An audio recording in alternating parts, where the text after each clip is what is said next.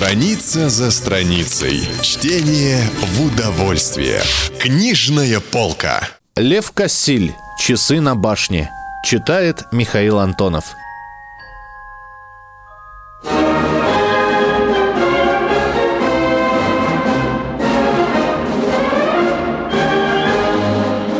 Сталина не было видно, когда Борька Строков скомандовал своим «приготовиться» и взглянул опять на мавзолей. Только легкое облачко вилось за плечом Ворошилова там, где прежде стоял Сталин.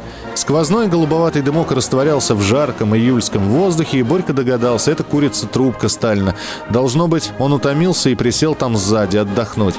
Целый месяц воображал Борька, как поведет он по Красной площади свой батальон. Грохнут барабаны, запоют трубы, качнутся знамена.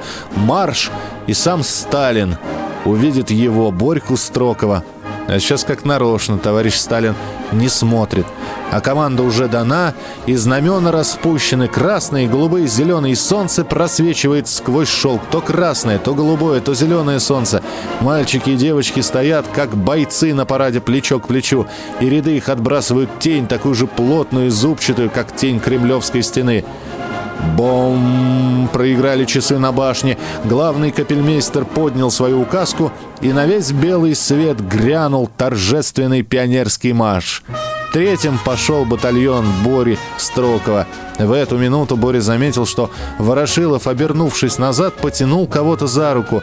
И у гранитного барьера тотчас появился Сталин. Он вытер платком усы, потом он поправил обеими руками фуражку, левой рукой тронул сзади околыш, а правый козырек. Ворошилов показывал на площадь, на ребят. Сталин закивал головой и засмеялся.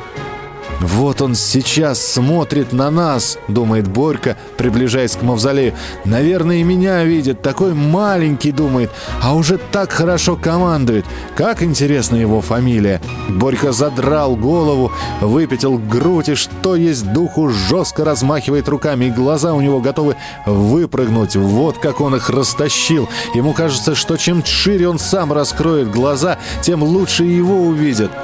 Уже про все на свете забыл Борька, забыл, что за ним идет его батальон, что он командир, что ему... Он опомнился только тогда, когда чуть не наступил на пятки мальчику, который шагал в последнем ряду второго батальона. Еще секунды, и Борька бы врезался в чужой батальон. Он с ужасом оглянулся и увидел, что его батальон остался далеко позади. Ребята не могут поспеть за увлекшимся командиром, а командир совсем оторвался от своих, да и шагает уже не в ногу со всеми. У Борьки вмиг нажгло уши и щеки, как будто он с маху в крапиву влетел. Он разом сменил ногу, сделал шаг на месте. Батальон подтянулся к своему командиру. Но теперь уже лучше было не оглядываться назад, на мавзолей, где Сталин, где Ворошилов, должно быть, все заметили. Большая пятиконечная тень от звезды, что на башне Кремля прохладно касается горящих щек Борьки. Конец парада. Сердились после пионеры на Борю Строкова. Чуть ты весь нам парад не испортил. Напали они на своего командира. Счастье еще твое, что недалеко ускакал, спохватился. Ничего не мог сказать Борька и пошел домой. Вечером к нему приехал дядя Гора, командир, который готовил ребят к параду. «Ну, герой, как?»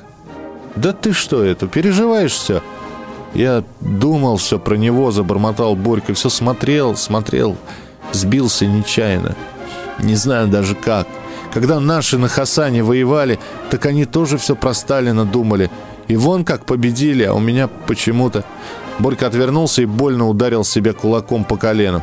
И тут командир, настоящий боевой командир Красной Армии, дядя Гора, объяснил Борьке, почему у него так получилось. Да, промолвил дядя Гора. «Наши бойцы шли в бой, думая о Сталине. Думать о Сталине – это значит помнить, что всему народу и Сталину важно, что ты сделал свое дело хорошо. А ты вот как раз о деле-то о своем, о командирском долге и забыл. Вот оно и получилось». Борька молчал. Дядя Гора положил руку ему на макушку и качнул сперва в одну сторону, потом в другую. «Ну, чего ты тут расстраиваешься?» «Ну, немножко сбился а потом сразу в ногу попал. Кроме нас никто и не заметил. Славно прошли.